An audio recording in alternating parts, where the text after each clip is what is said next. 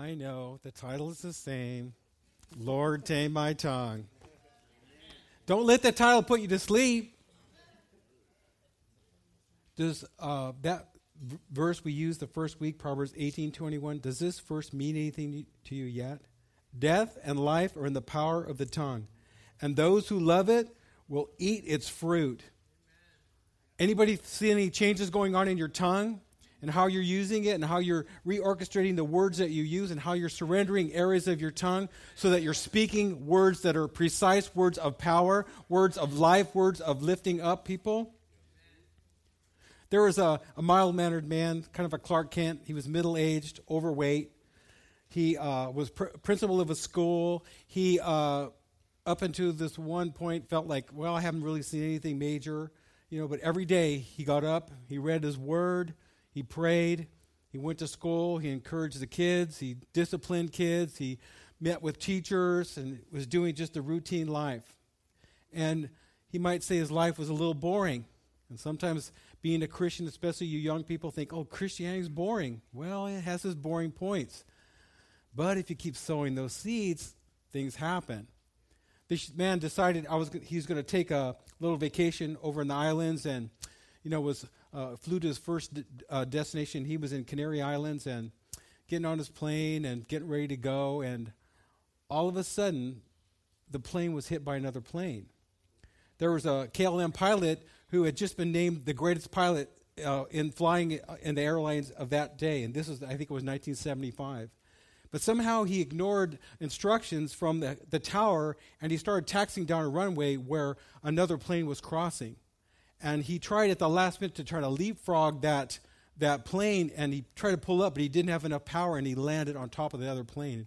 It was one of the i think it was the greatest disaster in aviation history. Over 500 and some people died because it was the jumbo jet crashes.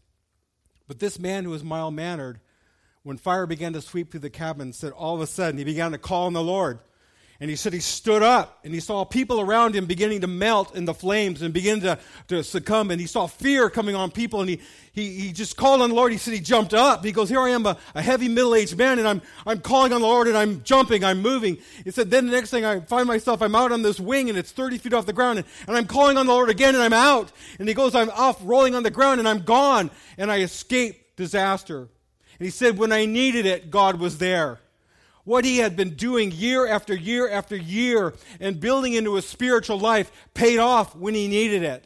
And the, the temptation we have is in our natural mind and the things around us to think what we're doing spiritually has of no value, has no consequence. It's not going to do me any good. And, you know, there's an excitement today. I felt this prophetic when I got up and shared today, and I don't always feel the prophetic. But you can feel the moment of that prophetic. You can feel the atmosphere, what God's saying and doing today. But when you go out today, and when you go out during the week, there's going to be temptation to say, yeah, it's working for everyone else. And something else trying to pull you in a different direction. Something trying to say, you know what, I don't feel like I'm going to read the word today. I don't think I'm going to pray. It's not working. But if you'll pull yourself back in, if you'll restrain yourself, you will build into your life something that's going to be meaningful. We are praying and contending for the miraculous. We are praying every Sunday at pre-service prayer. We start at 9:30 we start praying and we stir ourselves up seeking God asking for the miracles asking for the gifts of the Holy Spirit asking that every gift that the New Testament talks about to be operating in the body of Christ that all those gifts will be operating in this church because God has a lot of people he wants to bring into his kingdom. He has a lot of disciples he wants to make. He has a lot of work for us. But first we have to come into that school of obedience and submitting ourselves to the work of the Holy Spirit and that's what we're in, and that's what part of this mesh is, is about. Our key verse today is Matthew 12 34. Jesus said, Out of the fullness, the overflow, the superabundance of the heart, the mouth speaks. We kind of focused last week, began to talk a little bit about brokenness, about those things that are in our life that have hurt us, and they try to define and restrict of who we are today. And it's one thing to have Jesus, but when you have areas that are broken, areas of woundedness, areas of pain, it's kind of hard to move forward. And I felt it's just not one Sunday that we're going to talk about last week. I feel like we're supposed to talk about it again. God wants to go to the depths of areas in your life that are holding you back, depths of, of life experiences that are restricting you from the activity of the Holy Spirit and what God wants to do in your life. He doesn't want you to be a mediocre Christian, He wants you to be an overcomer. He wants you to be that person like when everyone else is, is numb and just going along with the flow and coming under uh, even death, that you're the one that begins to call on the Lord because you've established a relationship with Him in your spirit and you're actively pursuing God and you're actively calling on His name. And revelation comes. Why? Because you've linked between your spirit and God. You've sowed seeds, you've read the word, and in the time when you need it, the Holy Spirit will come on the scene and you'll find yourself doing things that you normally wouldn't do. Does our speech reveal brokenness? Is my brokenness revealed? I have to say, this message worked on me. I have these areas and walls, again, because how I was raised uh, rejection, being bullied, depression, overweight, you know, not a considering myself a loser, you know, I have areas where I just build walls. Doing church, seeing people leave God, seeing people not fulfill, has kind of worked negative, negative on me. And sometimes I start building these walls. And so my wife and daughter really called it out on me this was Sunday. Interesting on Sunday that you're vulnerable after you minister and you get worked on. Well, I had to I had to, I was so upset that they were trying to pull something out of me. I was tired. I didn't have any relational energy left, but really, I didn't want to have any relation. I was guarding myself. My wounds of the past were re triggered by life experiences and things that I'm going through. And so I, the next day, I just began to apologize, and felt God really just showed me why I have my walls. It, it's, it's back to those experiences that are there my woundedness, my brokenness. But as I began to talk with my wife, she was very excited because I was giving her a lot of words. I was being honest about what I was going through. I was honest about what I was feeling and really connected us, you know, more than, than usual. And so what I'm presenting to you is something I'm getting worked on myself. Why? Because as we're healed and as we're being beginning to get free and as we're touching those areas that are strongholds in our lives we begin to speak positive words. We begin to restore ourselves back in relationship with people. You know it's not just about you and god but because you're connected with god it starts in, it starts enhancing your relationships. It starts restoring relationships back to what jesus intended that process that we're all going through. Um, in proverbs 18 14 a wounded and broken spirit The strong spirit of a man sustains him in bodily pain or trouble. But a weak and broken spirit, who can raise up? A strong spirit of man sustains him. That's what I focus on. If you've been here a while, I'm always telling you get strong in spirit. That's what helps you to arise above the pain, whatever pain, if it's emotional pain, if it's mental pain, if it's physical pain. Getting strong in spirit as you're waiting for God to do something makes you strong, gives you the ability to stand against whatever pain you're facing, to stand against whatever unbelief is facing you, to stand against whatever mountain is oppressing and holding itself against you, to stand against whatever promises don't seem to be coming to pass, whatever God has confirmed in your heart, and yet you don't see it happening. The strong spirit in man, it's women too. It's that spirit is called man we were created in God's image man, man and woman. The strong spirit of man. That's what causes you to make yourself be disciplined, to make yourself do spiritual exercise, to knock, to seek, and ask, even to get angry and wrestle with God. This isn't happening. God, what do you want to change in me? God, what do you want to do in my life? I want to see you. You know that song we, we sang, I want to see your beauty. I want to experience your glory to be bold like Moses. I want to see you. I want to see your glory. You know, God's just waiting, but He wants to see how intent we are in pursuit of Him. How much do we want God? And we, it's easy for us to get into a passive place. I've been a passive Christian so many different times and seasons in my life. But it just gives way to like, I can stand it no longer. I got to have a breakthrough. I got to experience you. And that's what happens on Sunday morning when we start pre service prayer. Oh my, I'm, I'm not on the runway. My landing gear is collapsed. But as we start stirring ourselves, we say, Jesus, help us. Jesus, Holy Spirit, come. We need you to revive us. Holy Spirit, help us as we intercede about today, about people coming in and what they need. Uh, they don't just need to hear another word.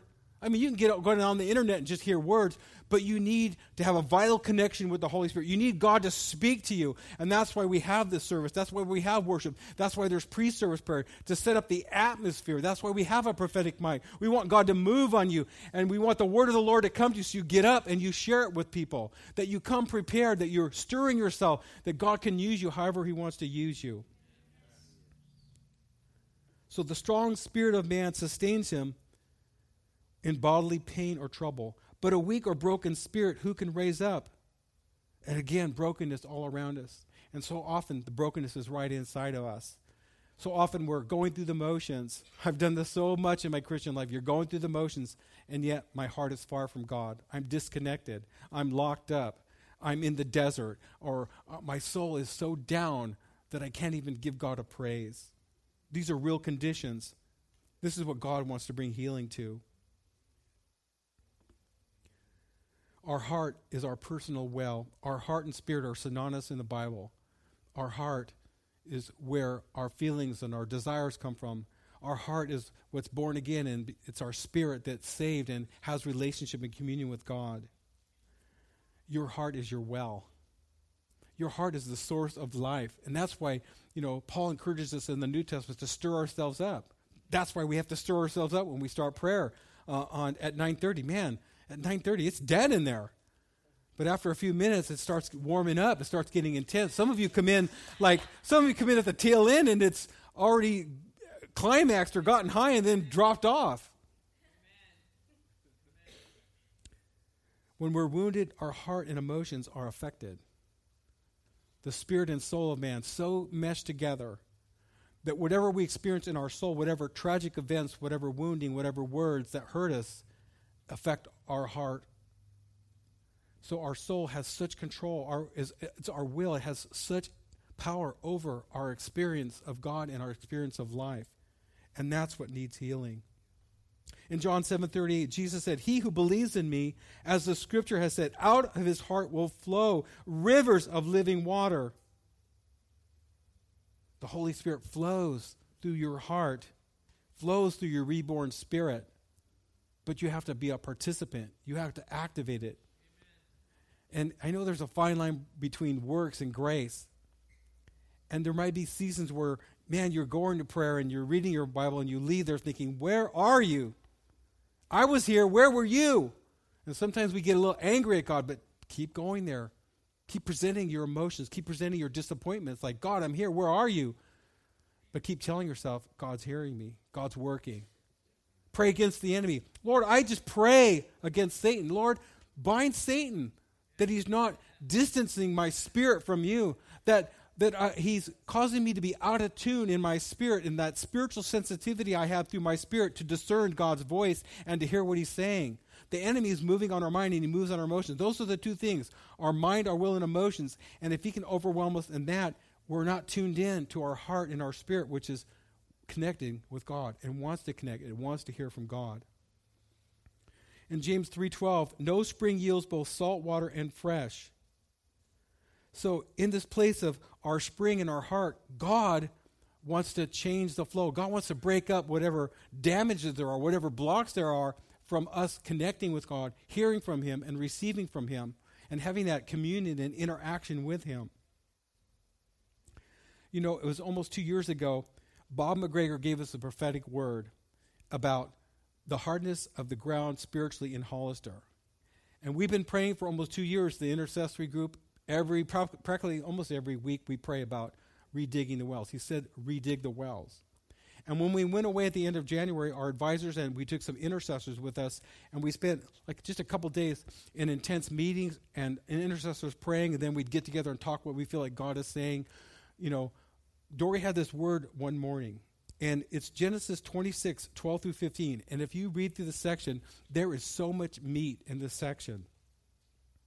And so it kind of re emphasized what we had been praying about, and it just hit home again the power of when God takes a scripture and wants to apply it to a congregation and to a people.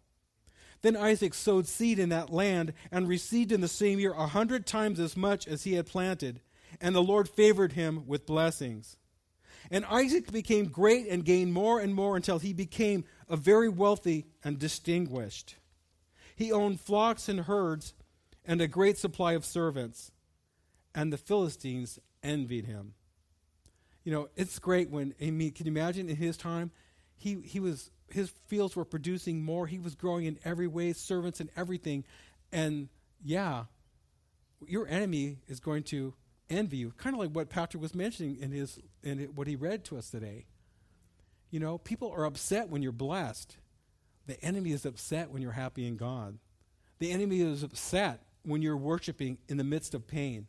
The enemy is upset when you're stay faithful to God, when everything he's trying to do and every opportunity he's trying to give you is to separate you from God, is to make you give up. Envy. It's an activity of Satan. It's a distraction. It's something he uses to discourage us. Verse 15 Now all the wells which Isaac's father's servants had dug in the days of Abraham his father, the Philistines had closed and filled with earth. I just want to give you a nugget right now. We feed a lot of times on other people. We feed on ministers. I can remember being a fat little baby under Ernest, there for 30 years, just a fat little baby. But there comes a time when you got to be able to dig wells for yourself. There has to be a time when it comes to say, you know what, I can pray for myself, like Patrick also mentions. There's times when you're alone. And why am I alone? God is wanting you to know how to eat for yourself. God's wanting you to know how to dig for your own problem and get your own answer. It's time for each one of us to rise up in spirit, to rise up in our call of God, to rise up in our personal relationship with God and walk in a new way. So, Father Abraham, the great guy, had dug all these wells. Now the enemy has filled them up. And I want to propose to you today what well in your spiritual life, in your spirit, has been plugged up by disappointment, by disillusionment, by time, by bitterness, by unforgiveness, by pain, by being a victim, or being or doing something where you cause another person to be a victim. It, it, works both ways. You can either be a victim or someone who caused pain, and Satan's going to work both of us. He's going to work the victim, he's going to work the one who was the, the victimizer. And you can walk your whole life in guilt and just barely be saved, but you're constantly bombarded by guilt and what you did. I tell you, the blood of Jesus is powerful enough to walk you out of that. The blood of Jesus is powerful enough. It's time the body of Christ gets free. Free from our past, free from what was done to us. Jesus leveled, leveled the playing field when he died for the sins of the world. He died for the self righteous, he died for the unrighteous. All have sinned, it says, and come short of God's glory. But he died for us. Why? To raise us up to cause us to be new people in Christ, to cause us to be overcomers, to cause us to rise above the stuff in this world and the stuff that would tear us away from our relationship with God, the stuff that would destroy our relationships and family, the stuff that would re- destroy our relationships with each other. We are doing a remodel here. Some of you may have your own opinions or whatever. You know, every so often you have to do stuff in your house because stuff is just falling apart. And so when you upgrade, you try to make things a little bit more acceptable, modern. So you're going to see things happening. And if you don't agree, don't grumble about it. Come and ask us. We'll talk to you. But don't hack away what God's doing in the spirit. We are growing. We are growing spiritually. We're going to grow numerically. We're redoing we're we're remodeling the house. Are we doing it cheap? We are trying to do it as cheap as possible. Don't let anything caused you to murmur about your brother or sister. If you have legitimate concerns, come to us, talk to them. If your brother is bugging you, go talk to them. Work it out. I tell you, God is trying to bring us together, but I'm telling you, Satan's going to try to divide us. He hates unity. He hates that we stop gossiping, bickering, slandering. He hates it. He hates marriages that are not communicating. And if you're not communicating your marriage, be like me. Start communicating. You better give in because the spouse God gave you is going to keep on you. You're not going to get away with it. And it's better. It's better once you work through things. I have to tell you, it's better now this week since I talked. My wife is happy with me, and I haven't even had to say as much because she's happy with me. So our well represents our heart and where the water flows from. So, wouldn't it be interesting how Satan would have us be angry and bitter? So, the words that we put out are negative, damning, cursing words. They're not filled with power of life, they're filled with the power of death. They're destructive. They're cursing. You know, in the car, how often are we saying things? You idiot. What is wrong with you? And then five minutes later, we're doing the same thing the guy just did that we call an idiot. You know, it's that bitterness that feeds the enemy and it feeds our, our anger. We want control. We covered that this week in our in our um uh, the sovereignty of God that that we want control. We want to have control and we don't have any control. Control is an illusion. And so we're angry inside, we're bitter inside. And God's saying, You tell me about it. You give it. Surrender your heart. Surrender everything that's making you bitter. Surrender all those things that are bugging you. Because I want the flow to come out of you to be powerful. I want it to be life giving. I want it to be restorative. I want you to be, have power in your relationships. I want you to speak words that are going to see people totally healed and transformed. And you can say, Wow. You know, when you get up and prophesy, you feel like, Whoa God came out of my tongue? Whoa. It's very it's very exciting to let God use us. Hurtful words are the earth that stops the water of the spirit. To dig is to remove the wounds that stop God's life. David in his psalm threw this prayer out in Psalms 1 Psalms Psalms 19:14. Let the words of my mouth and the meditation of my heart be acceptable in your sight, O Lord, my strength and my redeemer. Are my heart's thoughts good? What are the meditations going on? You know, sometimes we have just have to analyze what am I meditating about? What am I angry or frustrated about? What words of re- of negativity or perverseness are in my heart? What imaginations are going on? Oh God, my thoughts are not right right now. The meditations of my heart are evil. They're perverted. God, I surrender my heart. I belong to you. My heart belongs to you. Satan has been taking advantage of my mind, and because he uses my feelings, my thoughts, my mind, my body, I think I'm this, this horrible sinner. No, I surrender my mind. The enemy is trying to take my mind over. He's trying to use me for evil. Lord, I surrender it to you. He cares about us. He loves us. He hears those kind of prayers. He knows the, our limitations. That's why Jesus died. That's why the Holy Spirit moves in. And the Holy Spirit's pushy. Let him be pushy. He wants to push stuff out. He wants to reorganize your home. He wants to redecorate. You know, we like our old chairs and everything. He wants to redecorate. Let him. Let him redecorate you. You're going to be more beautiful. You're going to be up to date. God promises to heal our brokenness. In Psalms 147 3, the psalmist wrote, He heals the brokenhearted and binds up their wounds. That's a promise that He heals our heart.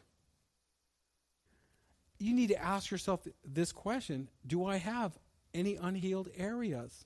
You may have a whole boatload. Take one little piece at a time. Take the first and predominant thing that you have going on in your heart that you are hurt with and start dealing with God if you're offended with God, start there. Because once that breaks, a lot of other things will flow a little easier in being restored in what God wants to do in your life. Uh, the Strong's definition of heals become fresh. Oh, can you imagine not having the weight of a wound? You know, there's the healing that we're seeking, the healing we're praying for you is the healing where you're no longer t- tormented by that thing. That, yeah, you could have a maybe a little recall of it, but it doesn't have the weight on you anymore that it's had. It doesn't leave you with a weight of depression and grief and heaviness that it once had. That's the deliverance and healing we're talking about. We can't heal ourselves. And I thank God for the words of wisdom, for wise counselors, for uh, prophetic um, Bible uh, counseling, for times of going to uh, a counselor, which I've done, going to a professional counselor, but there comes a time when you've got counseling and then you start digging, you and the Holy Spirit. You have enough, you've talked about it enough, you've dealt with enough that you move from that victimization, you move from that wound into the healed person. So become fresh, completely healed. Heal the process. Healed, the process complete. Physician, Jesus, the healing specialist, reappeared. The new person, the new man, the new creation in Christ, now having a debut, now walking down the runway of life for all to see. For people who once saw you as you were, seeing who is this new person? I, I think they're the same. I think I know them, but what's difference about them? Because the Holy Spirit begins to change your very countenance. The very Spirit of God rises up in your spirit, and you look different. You act different. There's a smile on your face. There's a gleam in your eye. There's something deep in your spirit. There's something deep in your soul that's been transforming, and you're not that person who is a victim anymore. You're not that wounded person anymore. You're a new creation in Christ. You've risen up above that. It's your past. I heard someone say to me recently, I'm an overcomer. I don't even I don't even talk the way I used to talk. And I said, I'm so glad you're hearing you're telling me that. If people only knew the process you went through to get that healing. Sometimes we shoot a prayer up, we have a pain, we shoot a prayer up, we think, okay, instantaneous healing. It doesn't happen, we give up. No! We need to be more intense about the spiritual things than we are natural things. Sometimes we'll wait in line at Christmas time overnight, we'll camp for one thing, and then someone got it right before I got it. Where is our intensity to have the freedom? Because we are going to be going into eternity, and we want everything that we're to get now to carry over for all of eternity. We're going to be glad when we get the other side that we persevered. We're going to be glad that we dug deep. We're going to be glad that we didn't leave any stone unturned, that we didn't leave any place in our life for the enemy to restrict and hold us. So we get on the other side, we think, oh, this all that was mine, and I didn't take advantage of, of it. We perished because of our unbelief our lack of faith. But God is the one we go to and we say, God, help my unbelief. God, help me to keep growing. I'm missing it. You know, he is very, at times he got really stern with his disciples when they weren't catching and he said, Where's your faith? But he kept working with them. They kept asking him, God, where do we miss it? It's okay to mess up, but ask him, Where do I miss it? Don't give up because you make mistakes. It's so easy in our lives when we make a mistake, we give up, we stop growing. Let's keep making mistakes and keep growing, keep moving forward with the Lord.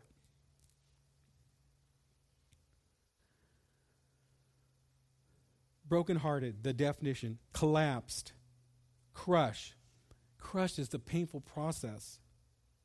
Crushed is when we're fully broken, deeply affected in spirit, soul, and body, hurt, being injured, the wounding of the heart and soul. Heart, the definition, the inner man, the mind, the will, and the emotion. Those parts that you can't touch, but you feel. When your soul is wounded, it almost feels physical. Your heart connected with your, your pain in your soul, they're, they're enmeshed. That's why we can walk in, in bitterness, we can walk in oppression, we can walk in discouragement because they're effects of what's going on in our life and they pull our emotions in. They, they cause us to be discouraged. And, and it's like heavy, it's heavy on us. It causes our outlook to be dismal, to be full of unbelief, to only see the negative and not the positive and how God's working. In Isaiah 61, see, I, I, was, I started reading the other night in a book that I read regular, but I hadn't read in a while. And I, I started reading in Matthew, and it just brought me to this scripture in Isaiah 61. I was so glad that I was, I, I was obedient just to my heart there's sometimes you just have a knowing, I need to go do this. And so here I'm reading in three other places in the Bible, four other places in the Bible, and I went to the book of Matthew. And the cross reference was this Isaiah 61 2. God said, or he, or he had prophesied to Isaiah. And Isaiah prophesied that Jesus would come to comfort all who mourn. Some of you are mourning. Some of you are in the process to start mourning because you're going to reopen those places of wounds and you're finally going to get rid of it. You're going to give the tears that you've withheld because sometimes holding on to a wound means you have control, especially if you were a victim. But God is asking for you to have forgiveness because only when you have forgiveness are you free. And only as you're free is that's another place where your well becomes unplugged and unstopped. And so you have to give yourself permission to mourn and to grieve. Jesus came to comfort all who mourn. Does that mean someone's left out? All. Whenever it says all in the Bible, means everybody. He comes to comfort all who mourn. You know, and sometimes we refuse to be comforted. And he's saying, Bring your pain to me. Bring your brokenness to me. Bring your woundedness to me. I am the one I am your healer. I am the one that has to, to restore you. You know, sometimes before, you know, we, we kind of wallow in our pain because we don't see what he's doing. And he asks us to surrender where we're at now, to surrender our pain now so that we can get a vision of the future, so that what is next can come to us. But if we're stuck in grief, we're just going around in circles and we can't break out and see what he has in the next season of our life. In Matthew 5 4, Jesus said, Blessed, enviable, happy, with a happiness produced by the experience of God's favor, and especially conditioned by the revelation of his matchless grace, are those who mourn for they shall be comforted. Maybe you need to start speaking that to us. I am deeply wounded. But you know what, soul? I am going to be healed. Soul, I am going to come out of grief. Soul, my wound is going to go away. Soul, rejoice in God because God is going to take me out of the valley of the shadow of death. That Psalms 23 verse is only temporary. Just like a storm cloud, a storm, storm system that comes in, it comes in, it's dark, it's rainy, it's dismal, it's cold, but it dumps its rain, it goes on. When you go through mourning, God lifts the cloud, He lifts the spirit of heaviness, and joy can return to you, and you can be happy again. And you think, why am I happy? This happened to me. It's because God is bringing you to a healing process. You're forgetting those things which are behind. Remember what I said last week? Don't look back. You're not going that way. There comes a place where you stop looking back because you're not going that way any longer. Continue in Genesis 26, verse 16. Dig again. You know, sometimes we start this process, we're digging on those wounds, we have some measure of success. It's almost like, okay, thank you, Jesus. It's not finished. Sometimes we get a little healing and then we're, we're going off our own way again. We're drifting from God. No, you got healing from God, stay. Stay with God. Keep in that relationship. There's going to be more digging. There are layers. There are things that block the flow of God's power in our life. And only in digging our own wells are we going to experience the freedom that He has for us. Verse 16 of Genesis 26. And Abimelech said to Isaac, Go away from us, for you are much mightier than we are when you start growing and are free, people don't want you around them. They want to stay in a pity party. They want to stay in their oppression. It's too much work to dig out of pain. But you keep growing anyway. You pray for them. Don't let, you know, sometimes too we come under other people. I, I did this myself. My dad, part of my depression was I so loved my dad and I wanted him to come out of depression. I wanted him to come out of the post traumatic experience from World War II and the pain and loss he had as a young 17 year old who was drafted and went to war and saw things no one should ever see. And so I remember all my times when I would talk to him, get him to talk about his experience and get him to talk with me and the prayers I prayed for him. That affected me. That's why I grew up listening to 40s music. I couldn't tell you about uh, the music in the 60s and the 70s. I was listening to Glenn Miller. I was so under what my dad went through. It didn't really start changing until 1996 when I saw with my dad, when I saw Saving Private Ryan, something began to break off of me. I realized it wasn't, it's not my time, but because I love my dad, I came under. And I allowed an oppression, I allowed a discouragement to settle over me that should never have settled. But I thank God because all the years I've, I've, since I accepted Christ as a young person and stayed under, that God is the one that was turning it for good. God was the one was bringing me into a freedom. And so even though you may have linked with someone because you love them and because you came under something, I tell you it's time. It, it's, it becomes time where you're free. It, it becomes time when you can live again and be the person that God has made you to be. And it's God who can restore what you've lost. The enemy can't. By pursuing all these other things won't do it. Pursuing other relationships won't do it. You're going to get broken over and over again until you surrender to God and ask for His sincere plan in your life. Verse 17. So Isaac went away from there and pitched his tent in the valley of Gerar, and he dwelt there. There has to be a place in our Christian life where we put our roots down And we say, I don't understand this, but I know. I know you're real. I don't understand what I'm going through. I don't understand the pain. I don't understand any of this. I'm frustrated, God. I'm my relationships are messed up. I'm disappointed. I'm not happy. Where is this happy Christian life? But there comes a place where you put you you put down roots like Isaac did, and you determine you're going to dig.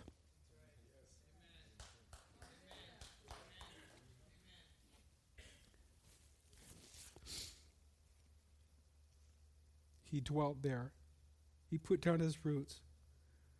It was all in preparation for digging again. There was determination in Isaac's spirit. He was a generational call was on him. Part of the inheritance the whole earth would be blessed was going to be because it was passed through Abraham and Isaac was the promised son. We are all promised sons and daughters because it was through Abraham all the world would be blessed, every generation after that, because Jesus came through that generation. So Isaac was already had the natural blessings, but now he was in the place of going deeper. He wanted the spiritual blessings. You know, it comes to that place too when, when you see how blessed you are in God, it's not enough. You kind of look beyond your blessings and you want the blesser. You want the one who gave you the blessing. You want the one who's taken you through the process.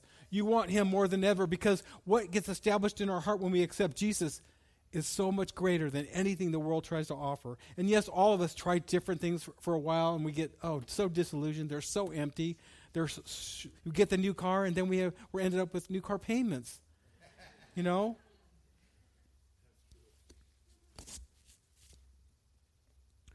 Verse 18 and Isaac dug again the wells of water, which had been dug in the days of Abraham his father, for the Philistines had stopped them up after the death of Abraham. The first couple weeks we talked about the effects of gossip and slander, those things that stop up the wells in our heart, that stop the flow of the Holy Spirit. But could some of those blocks in our wells be rooted in unforgiveness? I felt like God just downloaded this to me the other night, too. I'm always aware. I put my message together, I work on it all week, I'm praying, and then I always know for me come Friday, come Saturday, sometimes even Sunday morning, new nuggets come, and the Word comes alive. In 2 Corinthians 2 10 and 11, when we forgive, we stop Satan. This is kind of a key verse. Now, whom you forgive anything, I also forgive. For if indeed I have forgiven anything, I have forgiven that one for your sakes in the presence of Christ, lest Satan should take advantage of us, for we are not ignorant of his devices. So we have clearly spelled out today that one thing that Satan is using against us personally and against this body is unforgiveness. When we have unforgiveness, we don't realize it, but we're blocked with God. Our mind can have a mental assent that, yeah, I'm connected with God, but our heart can be disconnected because unforgiveness separates us from God. And it also separates forgiveness coming to us because we are like the, the, the, changing station. We are like the, the middle ground. If we're forgiving, we're letting it out. If we're not forgiving, we got the valve turned off and the flow can't come. And that's where bitterness starts setting up. That's where hardness of heart starts setting up. And God wants us to be forgiving people.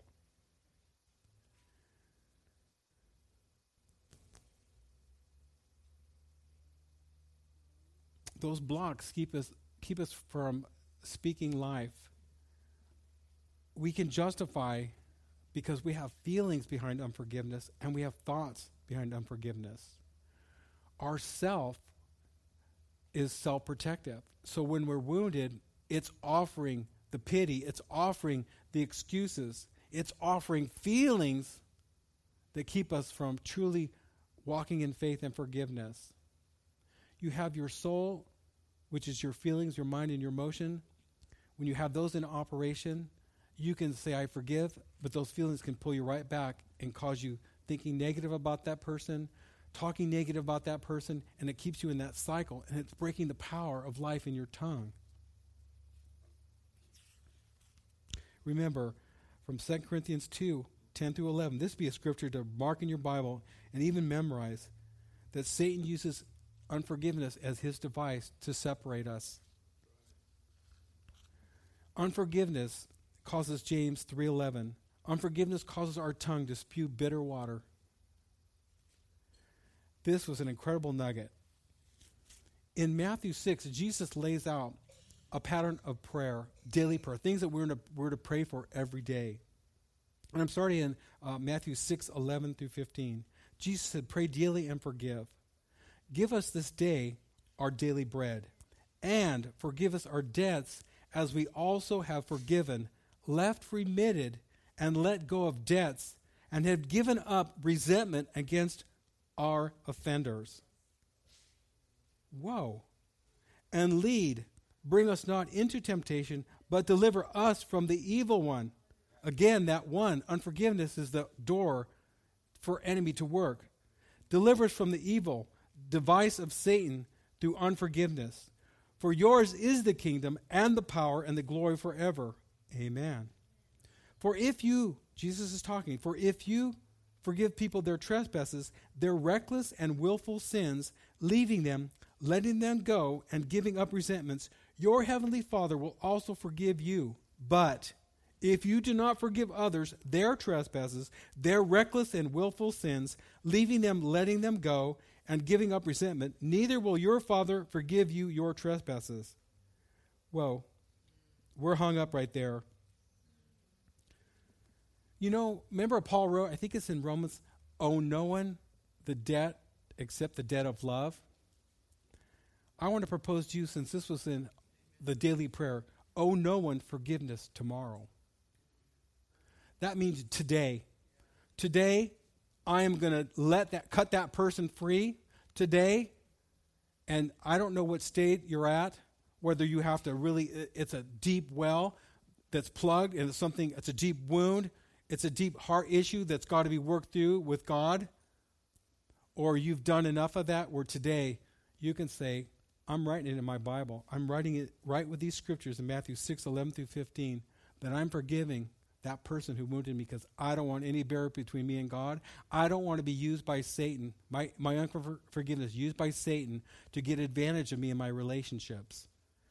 And you can say this is a done deal. Now, a lot of times when we say, I forgive a person, we have sometimes emotional moments when we feel like we forgive, oh, that person, I forgave them. But then again, a few thoughts, seeing that person, emotions, thought, then all of a sudden you've already got back on the merry-go-round and you've taken the offense back and you've taken the forgiveness back. And really, you need to say, that's why you need to write it down. You need to say it out loud. Lord, I forgive so and so today. Today, I surrender it to you. I can't control my feelings and my thoughts, but I officially give them permission that I cut them loose. I forgive them. And then you're, you're going in faith from that moment. Doesn't matter if your feelings get triggered. Doesn't even matter if your thoughts get triggered. You establish, no, I forgave that person because I don't want to be a link for the enemy to be using me with unforgiveness, and I don't want the power of my tongue no longer diminished with bitterness and hurt and anger.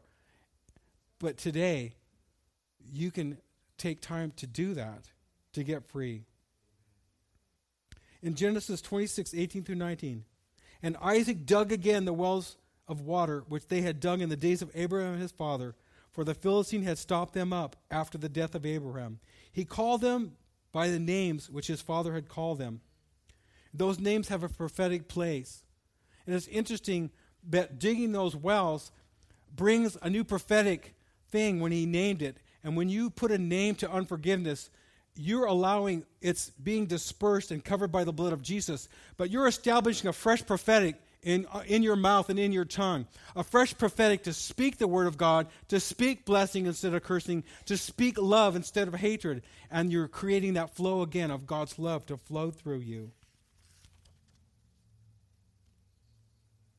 Verse 19 Now Isaac's servants dug in the valley and found there a well of living spring water. Will you stand with me? Some of you might want to come to the altar and just do a little well digging. Or you might want to just sit there for a few minutes. We have about 12 minutes. And just deal with your heart. What is going on in your heart? Where am I at? Some of you might just take a place of rejoicing. Some of you are going to move forward today because you've done that grieving. But whatever you need to do, let the Holy Spirit bring you into the reality of what God wants to do. When a person's broken heart is healed, their voice gets restored.